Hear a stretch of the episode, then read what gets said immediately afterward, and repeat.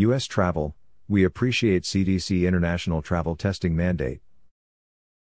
U.S. Travel Association Executive Vice President of Public Affairs and Policy Tori Emerson Barnes issued the following statement on the announcement that the Centers for Disease Control and Prevention will issue an order requiring a negative COVID 19 test before boarding an international flight to the U.S. We appreciate the Centers for Disease Control and Prevention's announcement of a COVID 19 testing requirement for inbound international travelers.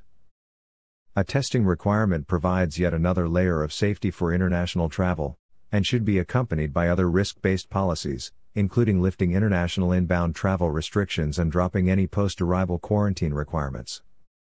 With an international testing requirement in place, international visitors and returning residents would be tested at much higher rates than the general public and pose a much lower risk of transmitting the disease.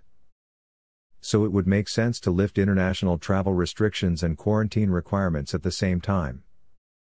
With a risk based, layered approach to health and safety throughout every aspect of travel, it's possible to both protect public health and allow travel to safely resume.